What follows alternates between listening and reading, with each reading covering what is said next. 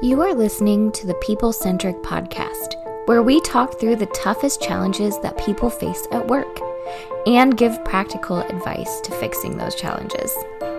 Thanks for joining our movement to create workplaces that are happier, healthier, aligned, and empowered by putting people at the center of all that we do.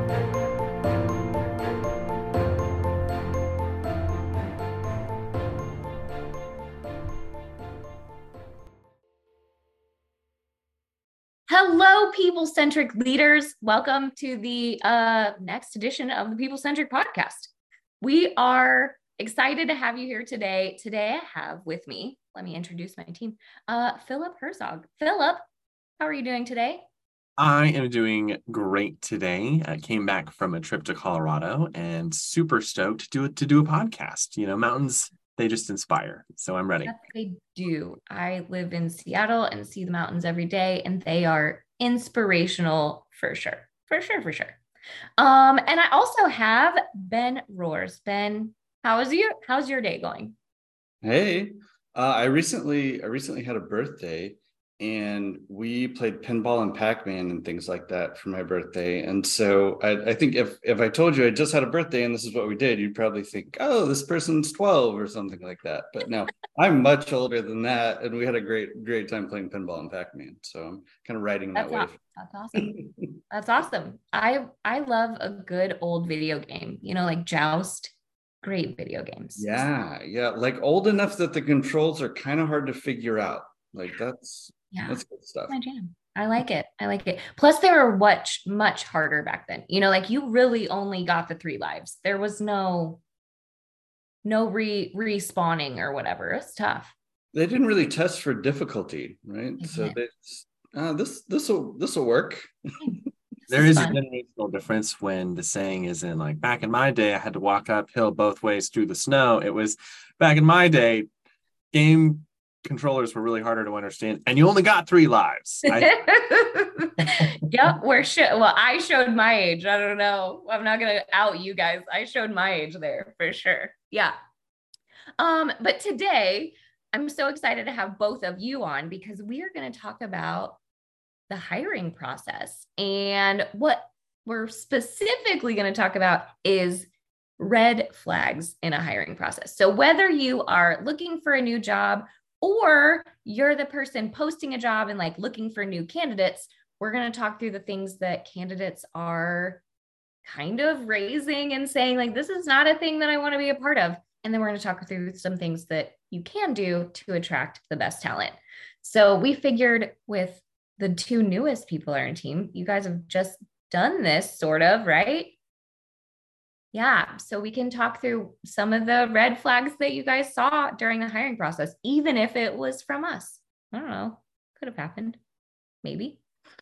Um, but yeah. And then, you know, I haven't done a job search in over 10 years, but I do I do put out our job postings and stuff. So this will be good for everyone involved.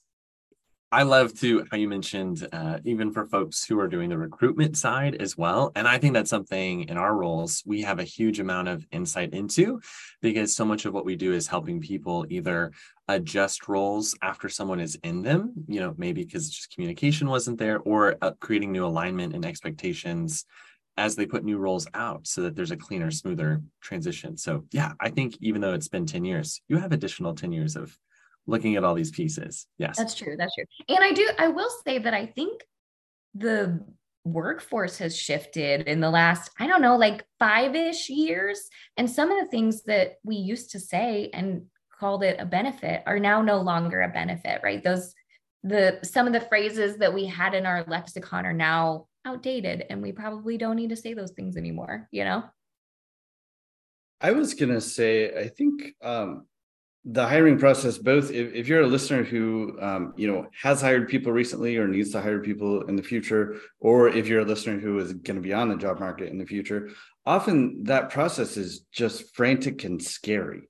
And so this is one of those where it's good to just take a step back and think through this process that most of the times you've done it you've probably done it in a sort of frantic way and then gotten through it and maybe not taken a, the time to pause and look back on So this is one of those things that maybe maybe you've just got a bunch of scary memories of the hiring process on either side of it, and let's let's open up the box and and see what's in there maybe.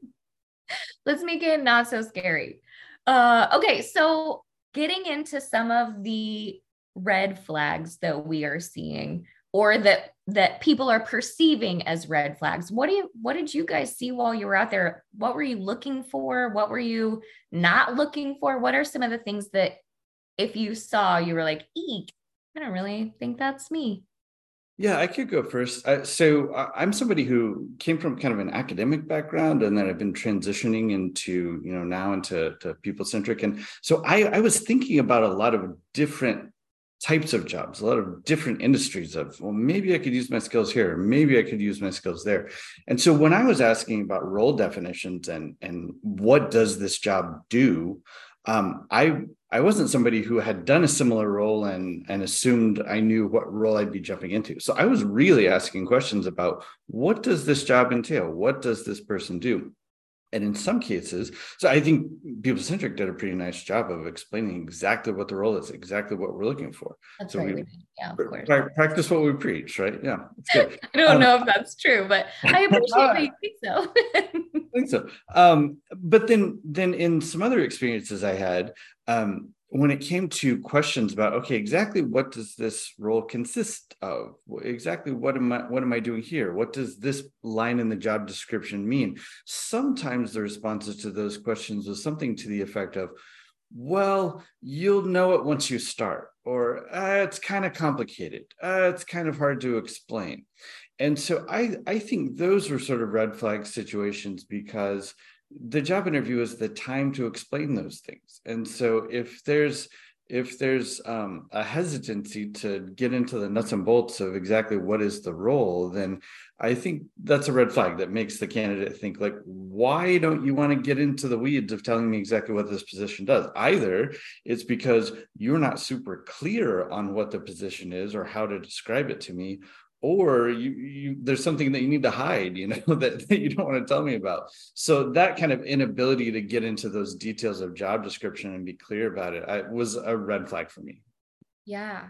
Yeah. I know a lot of people who have gone into a job and then learned that there was this whole other side that they didn't know they were going to have to do, or like these whole other duties or Yeah. tasks. And they're like, that was never, I was never told that I'm going to be the inventory person and lugging all of these boxes back and forth to do this job. Like, fine, but I didn't know that was part of my job before I started working here. And I think you're right. There's something to the the transparency of that and the let's get all the details out so you have a good picture of what you're going to be doing day to day. Yeah. What else? What are some other things? Well i was just going to follow up on that diana that i think for a lot of employers who are doing hiring sometimes the job description is kind of an afterthought. So it's mm-hmm. like we know this position we know we need to fill the role we need to get somebody in here who what kind of person are we looking for? Oh yeah who's got the job description? What file is that saved in? And so that that i think is something on the on the employer side that can really lead to that kind of lack of clarity and mm-hmm. transparency in role definition Yeah, for sure. And job descriptions change over time too, right? There's if you pulled Yeah. my job description from when I first started, it was very, very different now, which is fine. But those things need to evolve as the position evolves. And then once you're ready to fill it, you need to know exactly what you're looking for. So you have to have that job description. You need that to know what skills you're looking for. Yeah, for sure. as Ben was sharing too, you know, one one thing I think I've benefited from anywhere I've worked, I've usually had a few different roles within. So there's been a lot of that internal transition change, which I think sometimes is almost harder, I don't know, than than, than a new job. It feels less stressful up front because you're like, I know these people, I know this whole thing. But then when it's another role on the other side, you realize, whoa, you know, maybe I didn't ask as many questions as I would ever should have. Or the same for my organization. Maybe they didn't ask, you know, maybe we're, we thought we were more on the same page, but it's a totally different role. And then how do I leave behind the work I was doing? Um, so I think that's a piece that impacts a lot of people as well. But in terms of a new job search for a new job, new institution, I've always been lucky. I usually have four or five places I'll kind of turn the rocks on at the same time And one time I did that, there was a leader at an organization. It was very small, and he was super honest with me, which was a green flag. It was really helpful, super honest. But then he got so honest, it was like very clarifying. And I realized this is not where I need and want to be.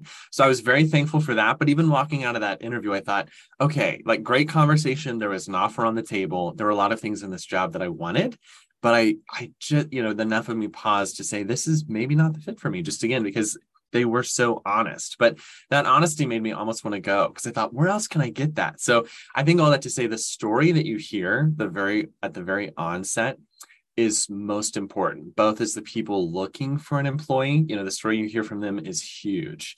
We help with interviews all the time and if someone's like why are you looking? And what's motivating you?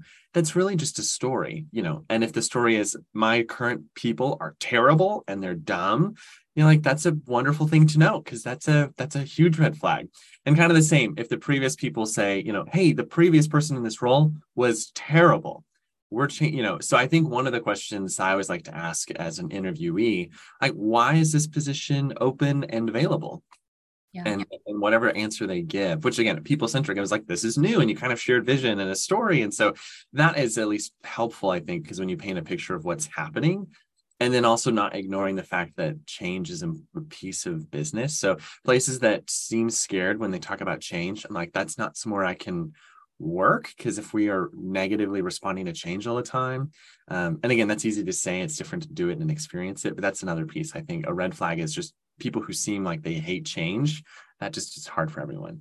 Yeah. Yeah i love the concept of does this story make sense? And are you hearing what you need to hear in that story? And whether it's whether it's you really want to you know what people want to hear is probably all different but are you hearing what you want to hear in that story? Does it make sense to you? Does it all add up? Are the pieces falling into place? Like, you know, or or are you getting different stories from different people? I think that's another red flag, right? If you've gone to two interviews and one person says something incredibly different from another, that's probably a red flag. That's probably not good. Um, I don't do your position. You guys are the engagement specialists. I don't do that.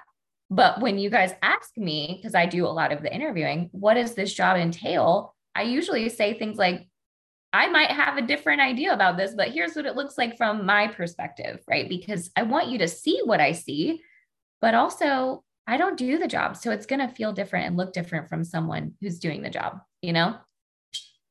So yeah, I love the is the story there. That's a good, that's a good one. Um, and on that point, Philip, I think one particular answer uh, people sometimes hear to the question of why is this position open? Um, you were saying one answer that's a red flag is, oh, everybody here's, uh, everybody's bad at doing their job. I have all these bad employees. I guess a, a specific version of that I think I've heard is, it's it's been so hard to fill this position you know? Uh, we just had somebody in this position and they left. And before then we had somebody who was here for a short time and oh this position's so hard to fill. We're really excited to get you in here and get it filled. And then the question is why is the position so hard to fill? Why have you had so much trouble filling the position? Tell me more about that. Yeah i often think about if i was gonna go look for a new job what are the things that would be that would stand out to me.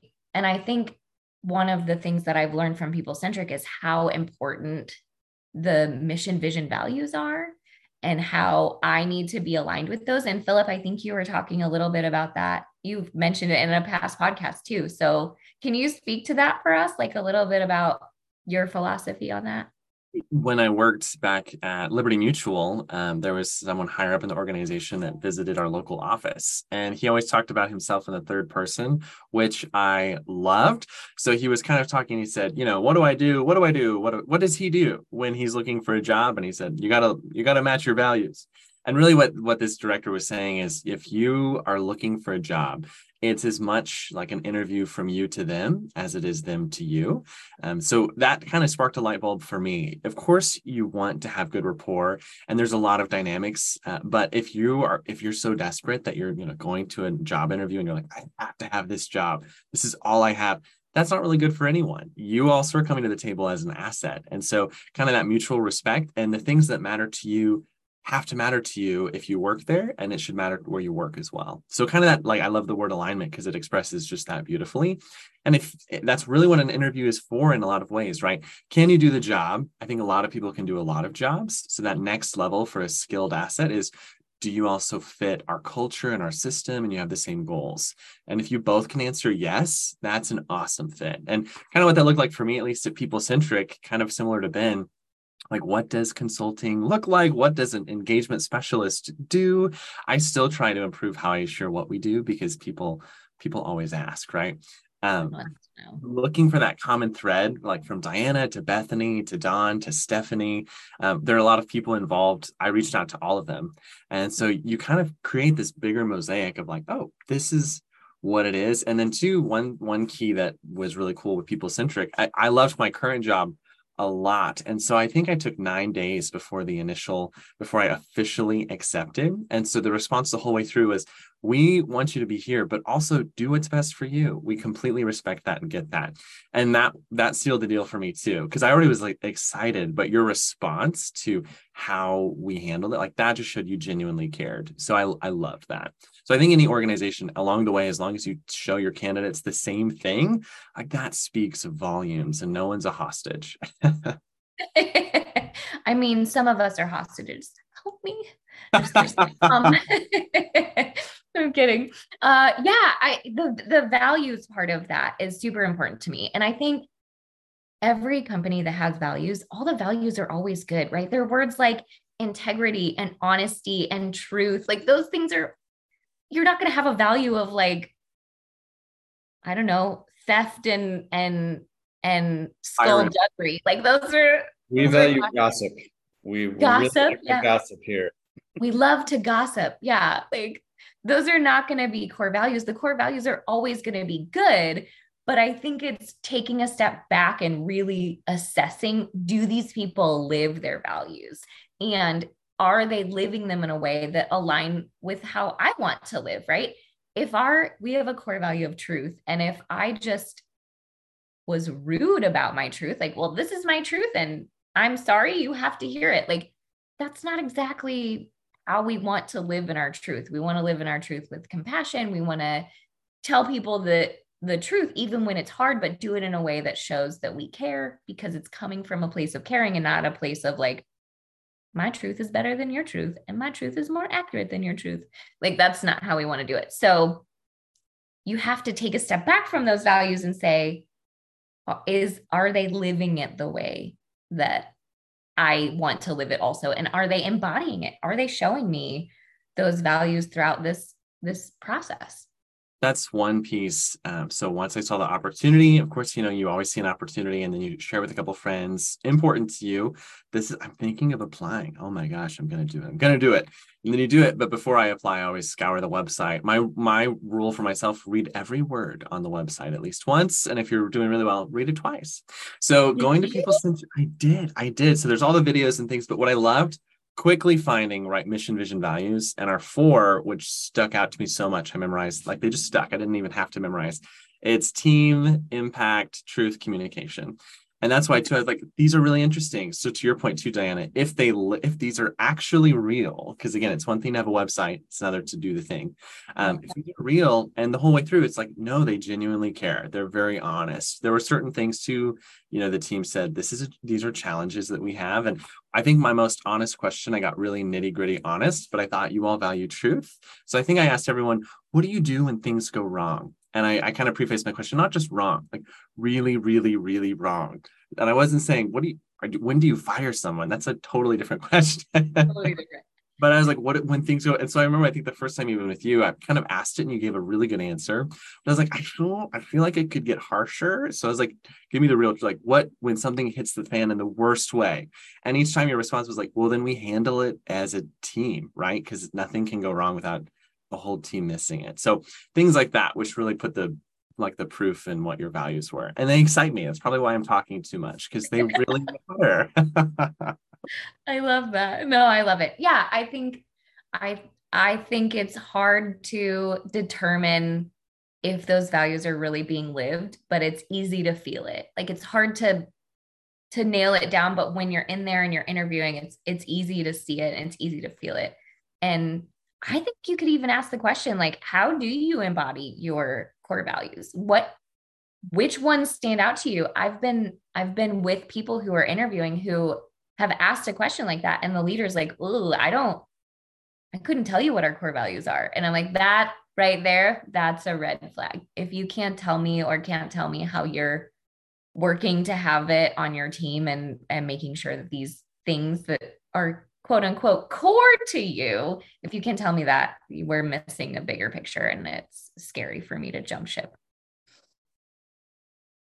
so what else what are some other ones what are some things that you've seen out there recently that you're like oh yeah another one well, Diana, I can't take credit for this one, but you told Philip and I about this before the podcast. But uh, one thing people are talking about as uh, people on the internet are talking about um, as a red flag is if if a company says we're like family.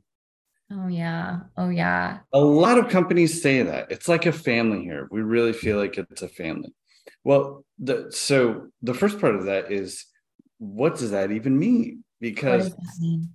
Saying it's like family, we're like family, it feels like family, that can mean so many different things to so many different people. And so that that phrase alone can have so there can be a lot of good in that phrase, or there can be a lot of not so good hiding in that phrase. And so what do we even mean when we say, oh, it's like a family here?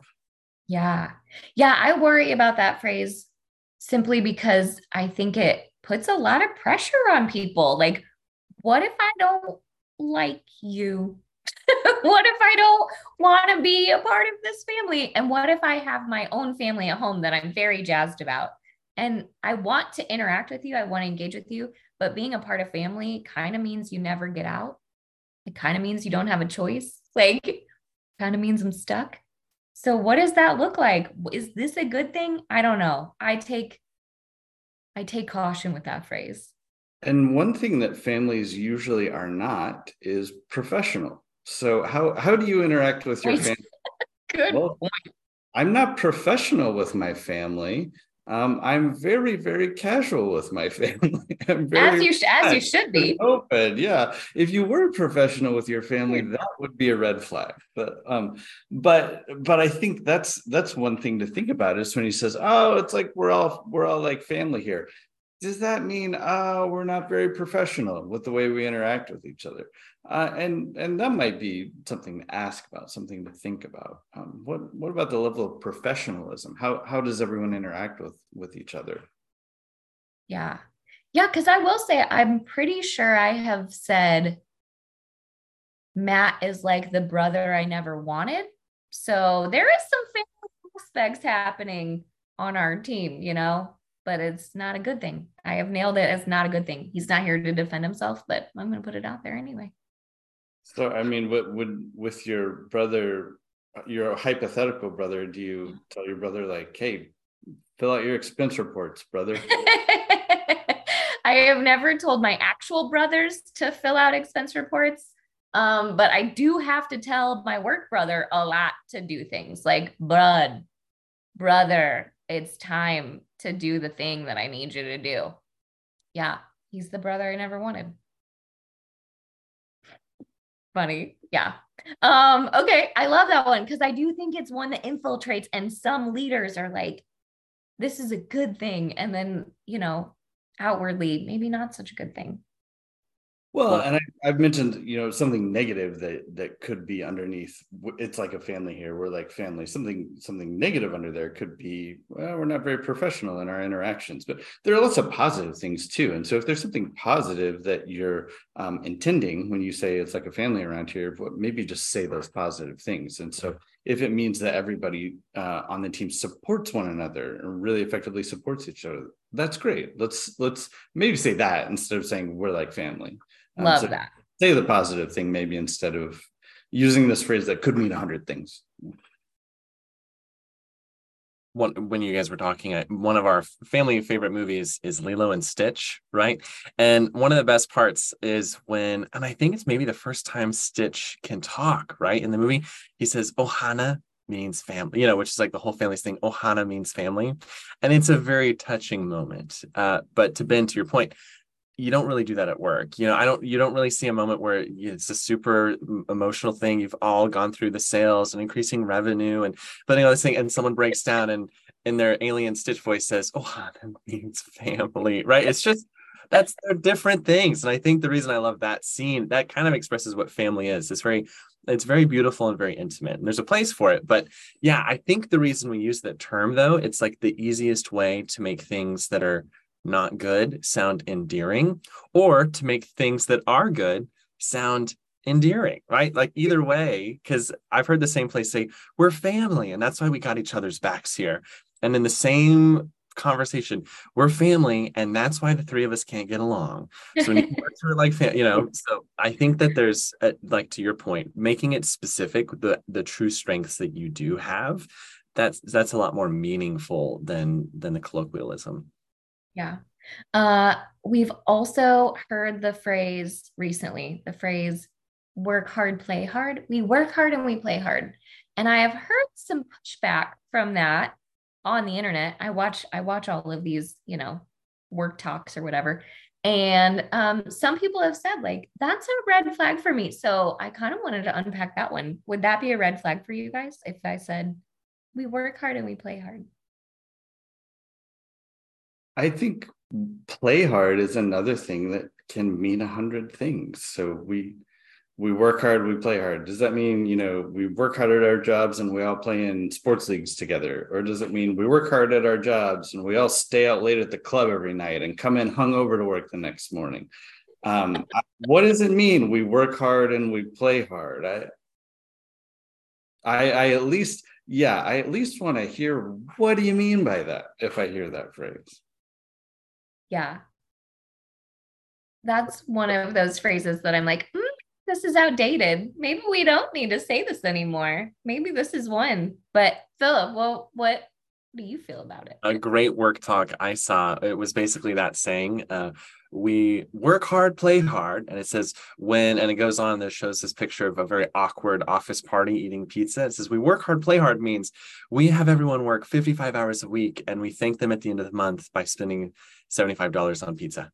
And I thought that was really funny because it does kind of add this specific piece to it. I've had jobs where, I mean, thanks might look different if the budget is different, and that's okay. But when you say we play hard, I assume that means at work. It's like work sanctioned play, not past that because that's a different conversation. So it would set my expectations higher, right? If you say we play hard, what does that look like? My first day at People Centric was a pretty cool play hard. We were at the airport. We went to Seattle for three and a half days to see Diana. That was cool. So it was the reverse for us. We play hard and then we got to work. But I do think that's an outdated phrase and maybe better ways to say it. Like we really value, you know, getting things done. We look at rewards and then painting a picture of what rewards look like. Is it a several thousand dollar bonus at the end of the year? Is it we take an afternoon off at the end of the month if we reach our goals.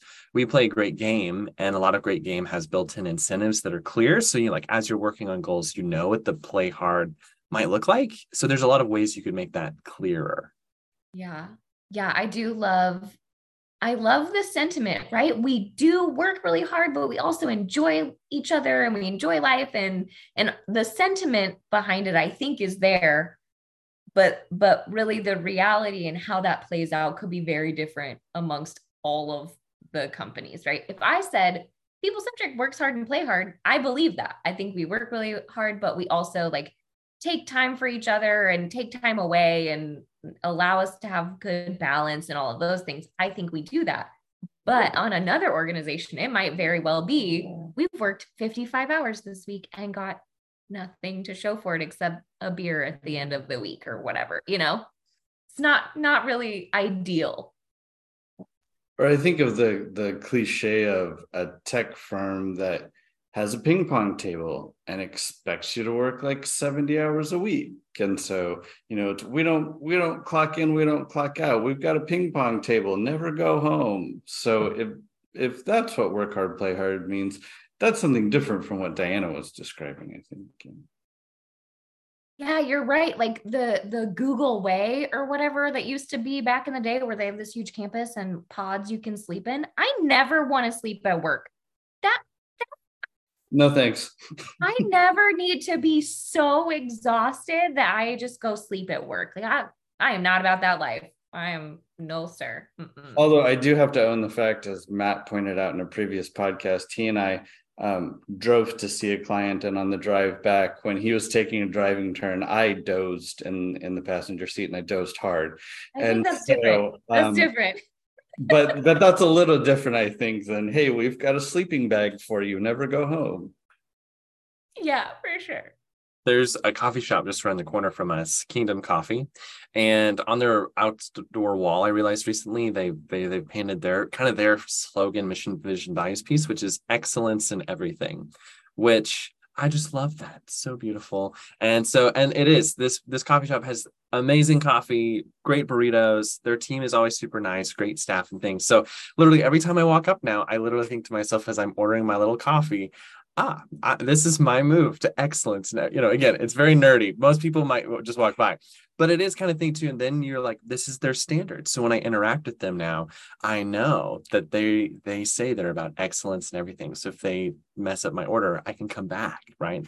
This is not excellent and everything. Um, we have good rapport, so I wouldn't say it that way. But similar to that piece of work hard, play hard. I, I just hear that phrase and honestly, I imagine tense, like my muscles start to tense up because it feels like you're playing football and you're on the line and you need to be really aggressive in that, like hit it hard, go hard. Um, and work should be done passionately, but I don't know if that's like the phrasing I need again. I would rather be like, uh, what we do is we make teams healthier and happier. Like we, you know, like because excellence and everything is specific to what they do, what's specific to what we do. So that's just my final thought, I guess, on that is it's not even a specific statement. It just seems off course. Well, and honestly, when you said excellence in everything, I got anxious because I'm a perfectionist. So, like, are you kidding me? I have to be excellent at everything. I'm already trying that, Philip. I'm already trying to be excellent at everything. Please stop putting the pressure on me. I'm going to need more information about excellence in everything. I kind of had a negative reaction too, and I'm all Kingdom of Coffee is awesome. Thumbs up. I'm we're getting ad revenue from them, right? Um, they're gonna never talk to us again. They're gonna be like, "You smeared our mission," but but I think that's the key, though that it's theirs and they have to explain it to the people. You have to know what that looks like for them. What does that mean to them? I guess i thought uh, excellence in everything. Ah, i don't know. Don't try to do everything. Try to try to find your niche. Do excellence in whatever you're excellent at. I don't know. But maybe maybe what they mean is excellence in everything we do. I think that that's a more charitable interpretation. Maybe excellence in everything that we do aesthetically coffee and burrito that's what it was. Well, and, and honestly, they could be excellent at not being excellent at everything, right? There is a way to make this work. You can, you could do it. And and like if you're this is the perfectionist in me freaking out. But if you're not excellent at everything, we're going to be excellent at telling you you're not excellent at that thing. We're going to be really human with you. I don't know. There's a way to make it work. You just I I would have many more questions about that. That's what I'm saying. no, am I crazy? It's just me. It's just me. Well, I, I think that highlights that what, what we seem to be saying about a lot of these red flags is um, this is a good time to ask more questions. And so I don't think we're saying that if you see one of these things, run away from the job interview and never call them back. But I think our, our advice consistently seems to be some of these red flag phrases that um, a, a, big part of the problem is the lack of clarity and what could be underneath that. And so I think I think what we are recommending in most of these cases is ask more questions, ask the right questions, ask hard questions when you see some of these red flag phrases. Yes. And to your point earlier, Ben, like be clear about what you mean behind those. Maybe in the job description, don't don't say excellence in everything. Say what you mean and what you believe, right? I don't know that I I don't think in our job description I ever put just truth, right? Because truth means something to everybody differently. I put our definition of truth. We actually have a defined one, so I put it there. And that will help you determine some of the things that we're talking about. But please ask more questions. Yeah. I to your point, I loved the be spe- be be specific about what you're really asking for there. Any other things we should touch on as like red flags or or green flags for that matter? Green flags are my favorite flags, right? Um, when you're at the beach and they start raising the red flag, you're like, ah, oh, now we have to go in. It's getting dangerous. I, I don't know if that's where the term comes Sharks, from. Sharks. I don't know. That's right. Then they're attacking people more this year. So red flags are dangerous. more shark bites this year than ever. So the news says that I read. But uh, one of, I think that some of the green flags, at least again, anywhere I've worked, I always love when I know someone who's on the inside. So I kind of, I never work anywhere unless I know someone who, you know, beyond just a professional setting that also works there, because that's when you get the real information. Um, who was that here? oh, was, Stephanie. Oh, Stephanie. I forgot. I forgot. Yeah. And, and Stephanie even's a great example. We it's not like we were we didn't grow up together and all these things, but I knew her enough that I I just reached out to ask her and she had very, you know, very positive things to share as well. And so I think there's kind of the professional work setting. So as much as we all say, you know, work's not family and have professional relationships, also always lean on your friendly relationships that can help get you the real story. Um, and and that's huge when those both match up, which they did here. That's amazing. And I think that's that's just what a valuable what a valuable to have relationships like that. So whether you know looking at mission vision values job descriptions you know asking about budget i think those are all things that are really important to do.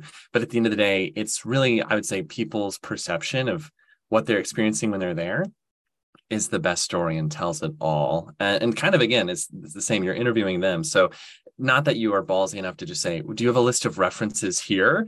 But it, find their biggest clients and then reach out to people you know there. You know, there's a lot of ways you can do your own reference check on the place you're working um, or looking to work at. And then for even current employers, it's a really good idea, you know, as you're looking to hire people, you should be really doing a good job of checking those relationship pulses you have for your own team so call people centric or you know looking at partners you have who like what are their perceptions of you? Because if their teams think you're doing well they will share that also and that helps you recruit and build talent. Great advice there. I distinctly remember my first day at a job where i walked into the building and someone immediately said to me, I can tell you're new because you still have a smile on your face. And so I was like, well, this feels like a big mistake now. Great. Great. Yeah, so you're right. Those those uh knowing what your people actually feel about how they work uh is important. Yeah. Anything else we should touch on before we wrap up? Okay. All right. I'm getting head nods of like, I think we've covered it. Uh, if you have your own red flags, please reach out to us. We would love to hear from you and about those. Um, so let us know. Otherwise, we will talk to you next time on the next episode of the People Centric Podcast. Thank you for listening to the People Centric Podcast. We are so grateful for you joining us every week. If you like this content, please like and subscribe. Also, feel free to share on your social media with everyone that you know. It really does help us. If you would like to contact us, I have put our information in the show notes. Please reach out anytime. We love hearing from you. We will be back next week with a new topic. Until then, be well and lead well.